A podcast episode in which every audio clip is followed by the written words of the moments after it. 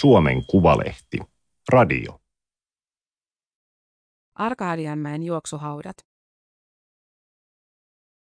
Suomalaisten poliitikkojen puheissa ja kirjoituksissa talvisota syttyy yhä uudestaan. Toimittaja Tuoma Lappalainen. Teksti on julkaistu Suomen Kuvalehden numerossa 34 kautta 2021. Ääniversion lukijana toimii Aimaterin koneääni Ilona. Se oli paha paikka. Varmasti yksi pahimmista. Ensin ampuivat tykit, ja seuraavana aamuna tulivat hyökkäysvaunut kahta puolta Summajärveä. Hyökkäys torjuttiin, mutta puna-armeija iski uudelleen ja vielä voimakkaammin. Suomalaisten puolustus kesti senkin. Summan sankarit 1939 on yhtä kuin perussuomalaisten eduskuntaryhmä. Mikä yhdistää? Isänmaan puolesta töissä niin arkena kuin pyhänä, perussuomalaisten varakansanedustaja Arto Luukkanen viittasi 13. toukokuuta. Eduskunta oli silloin keskustellut EUn elvytysrahoista kaksi päivää ja kaksi pitkää yötä. Koronavahinkojen korjaamiseen tarkoitetusta paketista oli alun perin pitänyt äänestää jo päivää aikaisemmin. Äänestys oli kuitenkin lykkääntynyt, kun perussuomalaiset vain puhuivat ja puhuivat. Tamperelainen sotahistorian tutkija Jussi Jalonen hermostui. Isoiseni kaatui summassa ja Arto Luukkanen ja kumppanit voivat puolestani pitää turpansa kiinni ja lopettaa tämänlaisen retoriikan meinaan saman tien, hän vastasi. Jalonen julkaisi muutama vuosi sitten Summan tarina nimisen kirjan. Siinä hän kuvasi taisteluihin osallistuneiden miesten tuntoja niin kuin uudemmassa sotahistoriassa on tapana ruohonjuuritasolta. Helmikuuhun 1940 tultaessa taistelun yksi ensisijainen tavoite oli pitää Neuvostoliiton suurhyökkäys aisoissa ja lunastaa aikaa länsiavun saapumiselle, hän selitti. Suomi taisteli siinä vaiheessa samassa rintamassa Euroopan kanssa. Luukkaselle, kuten muillekin elvytyspakettia vastustaneille perussuomalaisille, Eurooppa oli sen sijaan uhka, joka oli heidän mukaansa viemässä Suomelta itsenäisyyden ja kaiken päälle vielä rahatkin. Sellaista ajatusta ei voinut Jalosen mielestä mitenkään yhdistää talvisodan muistoon. Elvytyspakettikeskustelu ei ollut ensimmäinen kerta, kun poliitikot ovat Suomessa valjastaneet sotahistorian palvelemaan omaa agendaansa. Kaikkein suosituimpia ovat olleet talvisotaan liittyvät mielikuvat. Talvisodan muistolla on ollut helppo todistaa melkein mikä vain kansalaisilta edellytetty uhraus tarpeelliseksi, ellei jopa välttämättömäksi. Kun maailmanlaajuinen finanssikriisi ulottui syksyllä 2008 myös Suomeen, valtiovarainministeri Jyrki Katainen kokoomus näki edessään talouden talvisodan. Meitä uhkaa valtava meistä riippumaton vaara ulkopuolelta ja meidän on taisteltava sitä vastaan yhdessä rintamassa, hän maalaili. Tavoitteenkin piti olla Kataisen mielestä sama kuin talvisodassa, torjuntavoitto ja mielellään sellainen, jossa vauriot jäävät mahdollisimman pieniksi. Tuomas Tepora on tutkinut historian myyttejä. Muutama vuosi sitten häneltä ilmestyi kirja Sodan henki, jossa hän kuvasi, miten aikalaiset kokivat Suomessa talvisodan. Talvisodan henki on monikäyttöinen, joustava käsite, hän selittää. Se ei itsessään ole oikealla eikä vasemmalla, vaan milloin missäkin. Katainen vetosi talvisodan henkeen, kun piti kiristää vyötä. AY-johtajat ovat muistuttaneet samasta hengestä, kun he ovat halunneet säilyttää työpaikat. Suomi ei ole ainoa maa, missä sotiin liittyvät myytit elävät omaa elämäänsä. Mutta harvinaista on, että kollektiivinen identiteetti perustuu niin vahvasti nimenomaan toiseen maailmansotaan, Tepora sanoo. Hän ei pysty oikopäätä nimeämään Euroopasta kuin yhden toisen tällaisen maan. Se on Venäjä. Kaikki eivät aikoinaan innostuneet Kataisen rinnastuksesta. Entinen pääministeri Paavo Lipponen, sosiaalidemokraatit, oli sitä mieltä, että parempi vertauskohta olisi ollut Harmagedon. Harmagedonin taistelu on raamatun ilmestyskirjassa mainittu lopun aikojen sota, jossa Kristuksen taivaallinen armeija voittaa Jumalan viholliset. Eräänlainen talvisota potenssiin kymmenen siis. Katainen löysi kuitenkin finanssikriisistä aina vain lisää yhtäläisyyksiä talvisotaan. Helmikuussa 2009 hän palasi Turun Sanomissa uudestaan syksyyn 1939. Kataisen mukaan häntä finanssikriisissä arvostellut oppositio oli kuin suomalaiskommunisteista koostunut Terion nukkehallitus. Hän oli toivonut eduskunnassa talvisodan kansallista yhteishenkeä, mutta saanut vastapuolelta mielestään vain Otto Ville Kuusisen propagandahallituksen auttavaa kättä. Vertauksen perimmäinen idea jäi hämäräksi. Kirjoituksesta oli vaikea saada selvää, miten silloinen oppositio, eli 2000-luvun sosiaalidemokraatit, vasemmistoliitto, kristillisdemokraatit ja perussuomalaiset rinnastuivat 1930-luvun kommunistiemigrantteihin. SDPn silloisen puheenjohtajan Jutta Urpilaisen mielestä rinnastus oli niin mauton, että Kataisen oli syytä pyytää sitä julkisesti anteeksi. Katainen joutuikin vakuuttamaan eduskunnan edessä, että hänen tarkoituksensa ei ollut loukata. Hän oli vain toivonut, että oppositiosta olisi löytynyt enemmän ymmärrystä hallitukselle. Lopulta Katainen sai anteeksi melkein kaikilta, joihin Terjoki vertaus oli osunut, yhtä poikkeusta lukuun ottamatta. SDPn Jukka Gustafsson arveli, että häneltä menisi viikkoja tai jopa kuukausia ennen kuin hän leppyisi. Hän vetosi samaan kuin Jalonen, vertaus ei ollut historiallisesti tosi. Te loukkasitte erittäin paljon sosiaalidemokraatteja, jotka kantoivat täyden vastuun talvi- ja jatkosodassa ja myöskin vaaran vuosina 1944-1948, Gustafsson ojensi. Talvisodan perintöä on myös periaate, että kaveria ei jätetä, vaikka hätä olisi minkälainen. Ilkka Kanerva kokoomus muisti sen keväällä 2008, kun hänen flirttailevat tekstiviestinsä erotiikkatähti Johanna Tukiaiselle olivat paljastuneet. Puheenjohtaja Jyrki Kataisen mielestä Kanervan harkintakyky oli pettänyt, eikä hänen voinut enää luottaa. Siksi hän ei voinut myöskään jatkaa ulkoministerinä. Sanonta, että kaveria ei jätetä, kääntyi päälailleen, Kanerva valitti. Useimmiten sanontaa käytetään silti politiikassakin alkuperäisessä merkityksessä. Niin teki esimerkiksi perussuomalaisten puheenjohtaja Timo Soini itsenäisyyspäivänä 2012. Työllisyys oli alkanut heikentyä ja työttömyysaste oli prosenttiyksikön korkeampi kuin vuotta aiemmin. Valtion taloudesta huolestuneet aloittivat tutun valituksen, että työttömyysturva on liian antelias. Perussuomalaiset eivät hyväksy työttömyysturvan heikentämistä. Soini jyrisi blogissaan. Rintamalla kaveria ei jätetty. Ei jätetä tänään. Seuraavien vaalien jälkeen perussuomalaisista tuli hallituspuolue ja puolue oli mukana säätämässä aktiivimallia, jonka seurauksena kymmenien tuhansien työttömien etuuksia leikattiin. Vuoden 2017 kuntavaaleissa perussuomalaisten kannatus puolittui. Kaverit jättivät perussuomalaiset ja pian Soinikin. Politiikan yleisimmällä sota-ajalta periytyvällä haukkumasanalla ei ole mitään tekemistä itse sotatoimien kanssa. Sillä viitattiin alun perin niihin yli 30 000 suomalaiseen, jotka karkasivat rintamalta tai eivät tulleet palvelukseen lainkaan. He olivat sekalainen joukko vakaumuksellisia sodanvälttelijöitä ja sitten miehiä, joiden hermot eivät vain kestäneet. Politiikan käpykaarti on vielä sekalaisempi. Kielitoimiston sanakirjan mukaan käsite kuvaa ryhmittymää, jonka katsotaan pakenevan sille kuuluvaa vastuuta.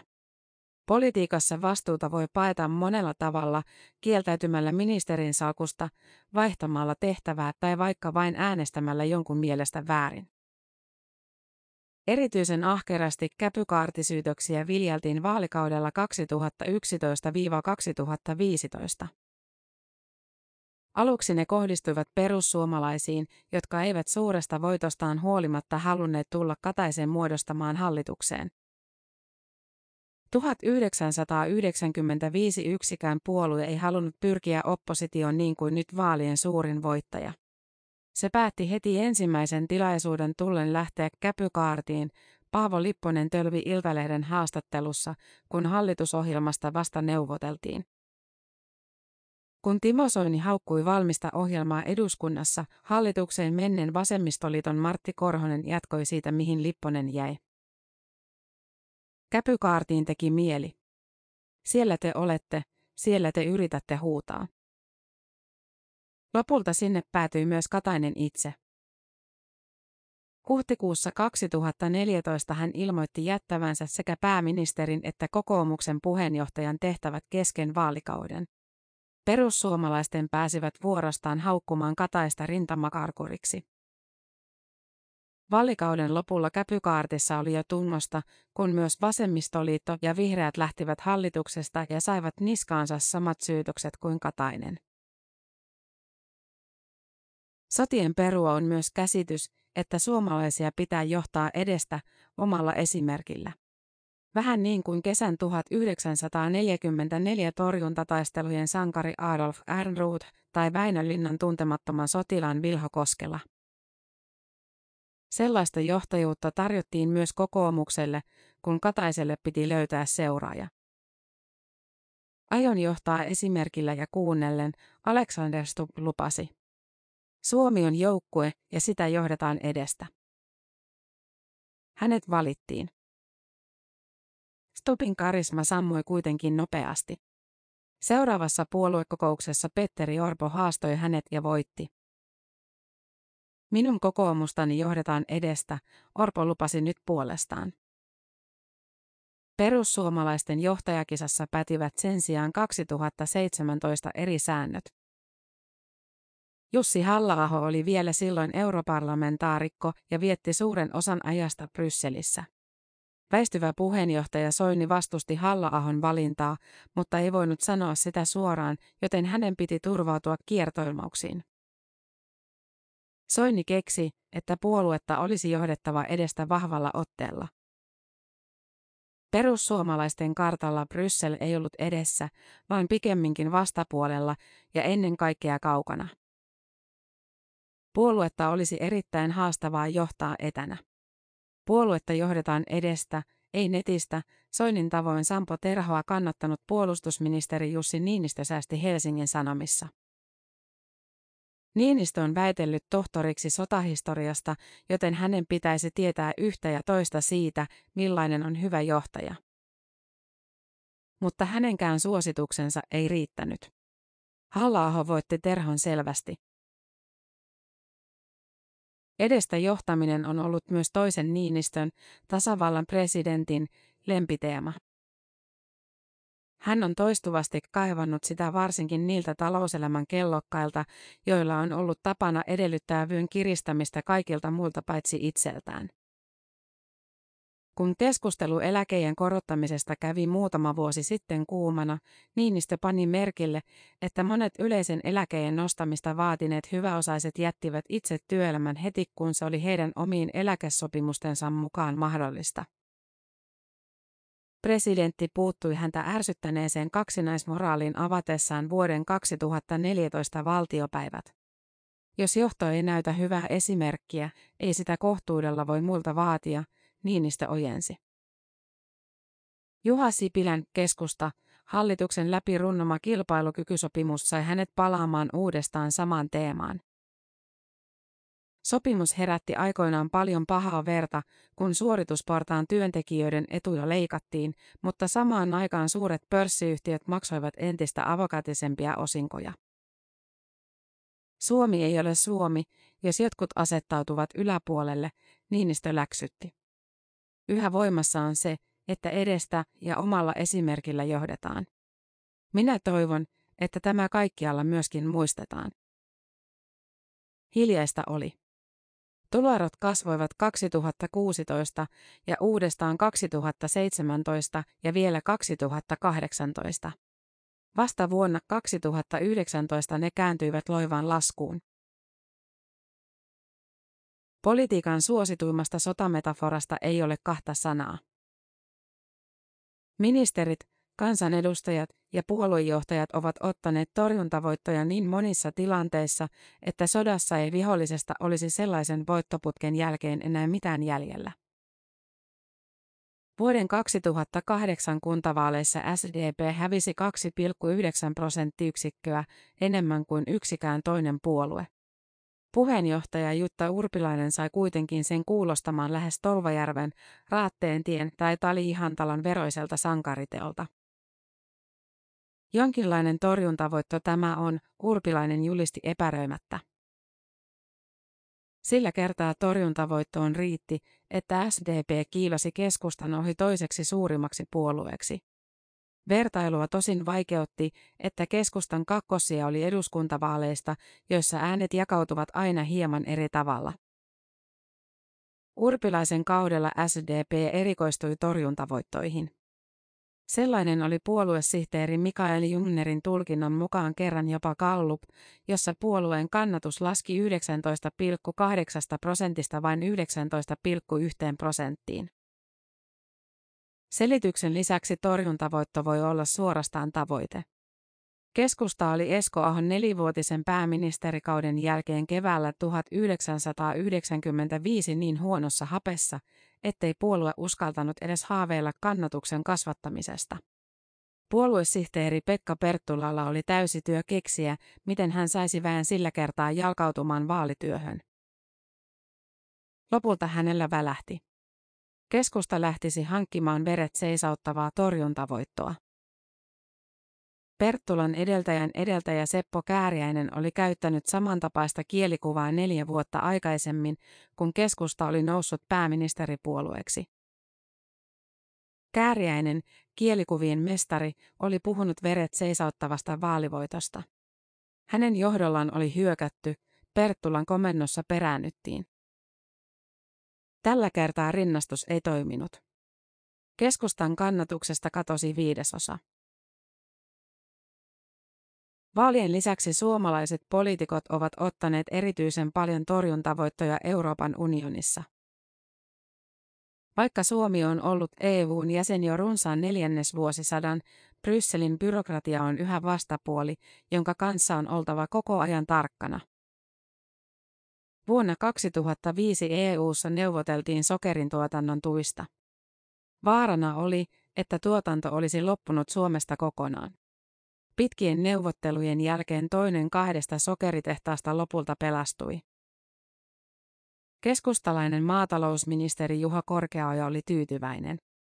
Hän oli kuuluttanut maailmalle jo etukäteen, että tällainen tulos olisi Suomelle torjuntavoitto. Pari vuotta myöhemmin oli ammattiliittojen vuoro pelätä pahinta. Unionissa valmisteltiin työaikadirektiiviä, joka olisi muun muassa lisännyt paikallista sopimista. Muutokset kuitenkin kaatuivat EU-parlamentissa. Torjuntavoitto, STTK silloinen lakimies, toimihenkilöliitto Erton nykyinen puheenjohtaja Juri Aaltonen, sosiaalidemokraatit, kuvaili. Maaliskuussa 2015 parlamentti hyväksyi rekkojen kokoa säädelleen direktiivin. Suomessa oli etukäteen pelätty, että unioni kieltäisi kaikkein pisimmät rekat. Niin ei lopulta tapahtunut. Voisi sanoa torjuntavoitoksi, europarlamentaarikko Merja Kyllönen vasemmisto kommentoi. Syksyllä 2017 parlamentin ympäristövaliokunta äänesti siitä, mitkä kriteerit bioenergian piti täyttää, että se voitiin määritellä kestäväksi. Sillä kertaa oli pelkona, että energiapuun polttoa rajoitettaisiin liikaa. Taas saatiin aikaan kompromissi, kuitupuun energiapoltto sai jatkua, mänty- ja palmuöljyn poltto sen sijaan ei. Tämä on isompi torjuntavoitto kuin uskaisin edes ajatella, ympäristövaliokunnan suomalainen jäsen Nils Torvalds, ruotsalainen kansanpuolue, hehkutti.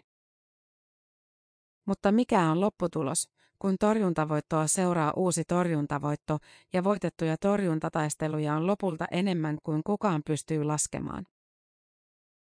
Aikoinaan ulkoministerinä Suomen EU-jäsenyydestä neuvotellut Heikki Haavisto keskusta vastasi kysymykseen maatalouden osalta maaseudun tulevaisuudessa 2012.